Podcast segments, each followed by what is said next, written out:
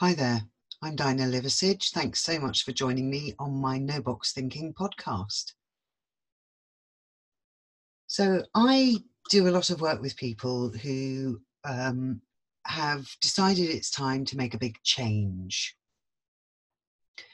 And when we're making a change, one of the things I talk about with them is the idea that in our minds, we have a mindset. And the mindset is the decision we've made about what mood we're going to choose, what road we're going to go down with our um, choice of behaviors today, the way we react to things today, the way we hear things today. And what I encourage them during a period of big change is to decide that we can view that mindset a bit like a theatre set. If you think about the very first time you went to the theatre, if you were lucky enough, like me, to have gone as a child, one of the things that fascinated me was how the curtains would close at the end of a scene. You'd hear a bit of moving about, they'd open again, and you were in a totally different world. You'd gone from someone's living room to a big church, or you'd gone from the battlements to the dungeon, all because somebody had changed the set. And so I'd love you to think about the mindset in your head a bit like a scene in a big play. And at the end of each scene, you can change the set. And the way you design the set, what goes on in the background or the foreground of that set, is going to have a huge impact on your day the way you react to things, the way you behave, what you hear. So you see the circle, you go back to this idea that your mindset is chosen when you set that scene. Now, one of the scary things about change is that often we were quite happy with the scenery, thank you very much.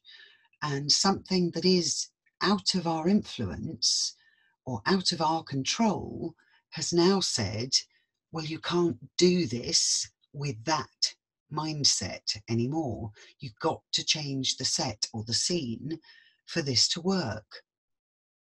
We've all had examples of this from very small change to enormous change.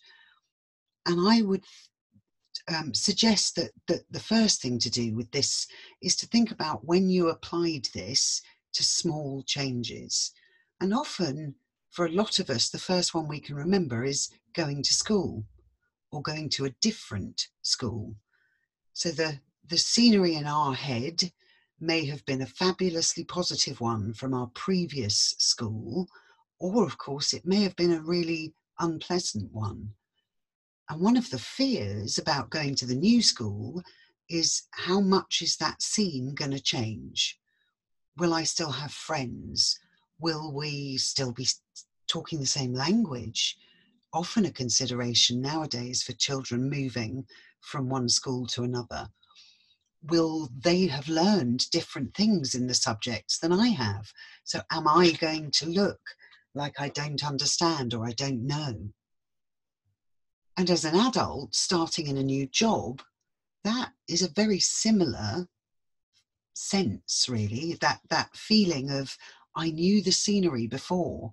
Perhaps I even really understood it well enough that people came to me to ask me for help.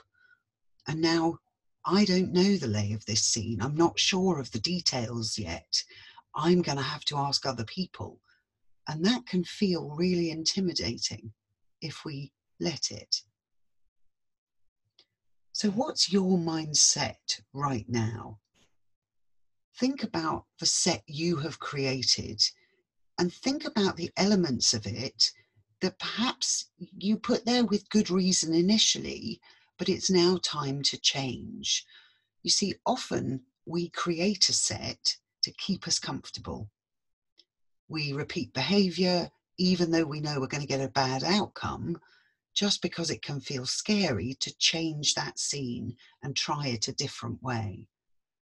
But if you imagine it really just as that, it's one scene in a mm. very long play, just for today, how could you change that set to allow yourself to try a different way of playing the scene out today?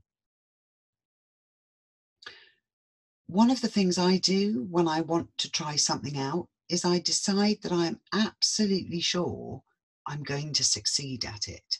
Now, that may sound flippant and easy. It's not an easy thing to do, but it is a mindset.